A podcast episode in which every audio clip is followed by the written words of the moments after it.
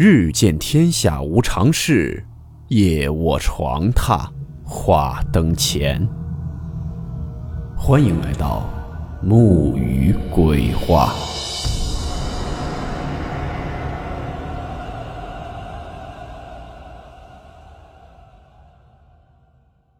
大家好，我是木鱼。今天的故事来自网友时光灯分享。故事名称：刑侦回忆录。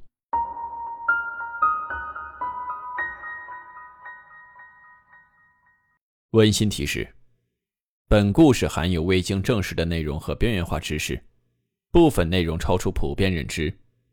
如感到太过冲击自己的主观认知，请大家当做故事，理性收听。二零零八年六月，一位网名叫“时光灯”的楼主在某论坛发帖，讲述了他在北京从事刑侦行业的十七年中遇到的各种怪事。楼主说，他作为一名公职人员，不会宣扬怪力乱神的东西，但他也不会否认，冥冥中有一些不可解答的事件或现象。那么话不多说，咱们开始讲述。这位楼主诸多经历的其中之一，九七年北京美术馆胡同凶宅案。事情发生在一九九七年的五月，坐标定位在北京。当时正是全北京正在为白宝山一案投入大量警力的时候。这期间还发生了一起十分离奇的凶杀案。离奇之处，并非是这起案件有多么错综复杂难以侦破。而是在案件告破之后，仍有诸多的疑点没有得到解释。事情呢是从楼主和朋友在路上遇到一个熟人开始。那天晚上，楼主下班后和一个朋友去钱粮胡同吃饭。回家的路上，和楼主一起的那个朋友遇见了一个熟人，也不知道是不是警察的直觉，楼主当时就感觉那人有些不太对劲。他有种这个人浑身是血的感觉，那感觉就像是面对一块生肉似的。所以在朋友和那个人告别之后，楼主就下意识地朝朋友询问：“这个人是谁啊？”朋友说：“他叫大洋，原来在宣武那边住，刚搬到这儿没多久，就住在美术馆对面的胡同里的十四号院，那可是有名的凶宅。”而且我觉得他住进去以后，整个人都不对劲了，整天蔫了吧呼的。刚才要不是我给他打招呼，没准都不跟我说话呢。楼主又问朋友：“你闻到他身上有什么味儿了没？”听完，朋友皱着眉头思考了一下，说：“是不是那种肉店的那种味儿？”楼主心中一惊，看来不是自己的错觉，确实是那种味道。随即，楼主又朝朋友问道：“这大洋是做什么工作的？”他没工作，整天游手好闲的，都四十好几了还没媳妇呢。不知道是不是十几年如一日的刑侦经验，还是敏锐的直觉，楼主觉得这个叫大洋的人并不简单。于是，楼主让朋友第二天白天去单位找自己，他要详细询问一下有关这个大洋的事情。次日，朋友去楼主单位的时候，已经是十一点多了。楼主就先带着朋友去单位食堂吃饭，正好遇上了楼主的师傅。楼主的师傅是个有着三十多年刑侦经验的老刑警。一见面，师傅就皱眉，问他俩：“你们上哪儿混去了？怎么一身腥气味啊？”楼主心中一惊，赶忙把昨晚的事情告诉了师傅。谁知师傅听完，脸色一沉，说：“走。”带我去找那个人。于是楼主连饭都没吃，就跟师傅和朋友去了大洋的住处。但不凑巧的是，大洋并不在家，大门紧锁着。为了不打草惊蛇，楼主他们没有强行破门，就在胡同口等着。可一直等到晚上都没见大洋回来，无奈就先离开了。毕竟只是楼主和师傅的直觉。没有实质的证据证明大洋有什么事儿，所以楼主并没有在单位立案侦办这件事儿。之后的几天，楼主和朋友又去了很多次，可都没见到人。直到十多天后的一个晚上，楼主接到了一起报警电话，说是美术馆对面那胡同的十七号院发生了一起入室盗窃案。这个十七号院就在大洋住的十四号院的斜对门。赶到现场后，楼主得知小偷被锁到屋里了，是治安大妈发现的。但奇怪的是，这个院有七年没人入住了，小偷进去是偷什么？而且这个院里三间屋子全被大锁锁着。仔细观察发现，因为常年暴露在外的原因，锁眼都已经被锈死了。并且门上的大锁没有被撬动的痕迹，完好无损。那小偷是怎么进去的？后来楼主和同事费了好大劲，才把锈死的锁给打开。之后把里面的人带出来询问，才发现他只是个十九岁的学生。他说自己不是小偷，而是听说这里有凶宅来探险的。后来楼主联系了他的家人和学校，最后证实了他的话。发现这不过是几乎每天都有的探险猎奇者的其中一个，只是被治安大妈误当成被锁在房子里的小偷了。像这种的，楼主他们一般都是了解情况后就给放了。但楼主始终搞不清他是怎么被锁在屋子里的，就一直没放他离开。原因是这个学生说的话太过离谱，楼主觉得他像是在撒谎。到后来，小伙子都被吓哭了，可还是一直坚持自己的说法。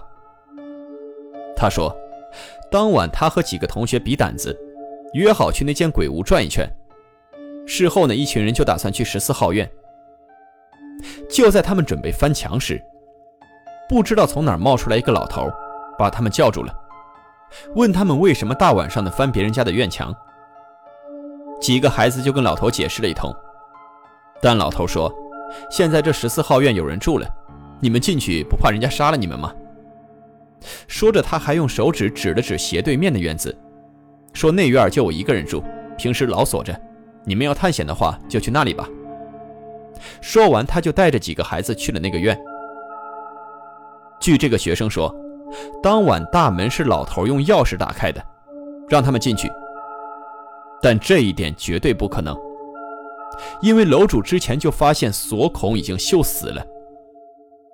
后来老头又打开了一间屋的门，说：“进来看看吧。”其他的学生都没敢进，全都退到了院子外面。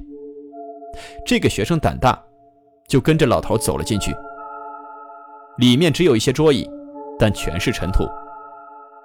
他就跟老头说：“我们白天没事的时候过来给您打扫一下吧，您这里也太脏了，而且怎么连个床也没有啊？”听完，那老头只是笑了笑，说：“我救了你一条命，就算给我买个床也不过分啊。”这大学生没听懂老头的话，也就没在意，就继续在里面到处看。可当他准备出去的时候，才发现老头不见了，门也被锁上了。他怎么也出不来，就使劲喊，这才被治安大妈发现并报了警。当时楼主觉得小孩子受到了惊吓，胡言乱语也是正常的，所以他们录完口供，就让家长把他领回去批评教育了。可是楼主师傅却说，这事儿没这么简单，那孩子说的八成是真的。然后师傅又问楼主，有没有闻到这孩子身上也有一股子腥气味？楼主回想了一下。发现那孩子身上确实有那种生肉味师傅说：“你去打个报告，咱们再去那儿查一查。我觉得肯定有事儿。”两天后，报告批了，楼主他们又去了一趟十七号，可还是那晚那样，楼主他们就想去查查十四号，就是大洋住的那个凶宅。可他们又没失证，所以只能是无功而退。直到第四天早上。楼主单位接到一个遛狗老头的报警，说是早上遛狗走到一处草地的时候，狗突然冲向草里，咬住一块东西。上前一看，是一个肉块。老头是个上过战场的老兵，见识较广。他从狗嘴里把肉抠出来，仔细一看，觉得像是人肉，于是就报了警。后来经过一个多星期的侦办，楼主他们又在附近找到了三块尸块，但由于太过细碎，并不能给楼主他们提供太多的线索。第十三天，居委会报警说，十四号院老杨住的那间屋子这几天特别臭，刚进六月就招了很多苍蝇。楼主他们这才进到了十四号院。那次是他第一次进这个小院，第一感觉就是阴冷。当时是六月初，二十多度的天，可一进这院就感觉浑身起鸡皮疙瘩。打开老杨住的那间屋子的门后，在场的同事都被惊呆了。楼主直到现在还记得当时一个同事说的话：“怎么跟进了屠宰场似的？”之后大家都没再说话，但通过眼神就能看出来，大家都感觉不舒服。楼主是第一个进屋的，刚进去他脚下就是啪的一声，他低头一看，才发现半个鞋底都泡在血水里了。这间不到二十平米的小屋的整个地面全被雪泡满了，根本就没地方下脚。那天他们从屋里找出了十七块碎尸。是两个人的，而其中之一是在楼主他们赶到现场前两个小时被杀的。其他细节不便多说了。那个案件一共有四个被害者，楼主他们很快就把大洋抓住了。他说都是自己干的，但他是被一个女人逼迫的。他供出了这个女人的名字和详尽信息。楼主他们赶紧调查了这个女人，然后离奇的事儿。发生了。大洋所说的幕后女人，就是十四号院的前任房主。她早在六年前就在十四号院里被人用刮胡刀片给杀害了，这也是十四号院被称为凶宅的原因。大洋根本就不可能认识这个女人，但他却说出了女人的很多信息，连这个女人的父母家在哪里都能准确无误地说出来，甚至连女人父母家大衣柜里有什么。都知道的一清二楚。还有不可思议的一点就是，在楼主处理盗窃案的那晚，他正好杀完人，而那几个学生要翻墙进他家时，也正是他分尸的时间段。在楼主他们带着那个探险的学生离开后，大洋才出来抛尸。据大洋所说，那天他出来后也碰上了那个奇怪的老头，那老头嘴边有颗痣。穿着一身灰色的衣服，一头白发，这些特征和那个学生描述的一般无二，应该是同一个人。大洋说，当时那个老头看他背着一个背包，就问他用不用帮忙，他说不用。那老头说，反正帮死人的忙也没什么。大洋听到这话就动了杀心，他本想把老头也骗回家弄死，但又急于抛尸。就让老头在原地等他。可回来后，老头就不见了。一直到被楼主他们抓住，大洋都还以为是老头点的他。后来楼主他们一直在跟进这个案子，一直在调查取证。直到八月份，他们调查那个自称住在十七号院的老头时，发现根本找不到这么一个人，或者说根本就没这个人。也有人说这个人是个传教士。以前在宣武门教堂见过他，但楼主他们一直都查不到有这个人。案子是破了，但每个人心里都很沉重，因为这个案子还有很多直到现在还没完全解开的答案。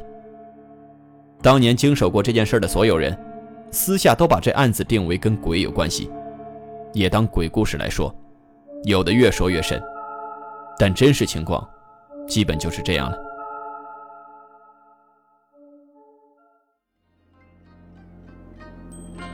好了，我们今天的故事到此结束，祝你好梦，我们明晚见。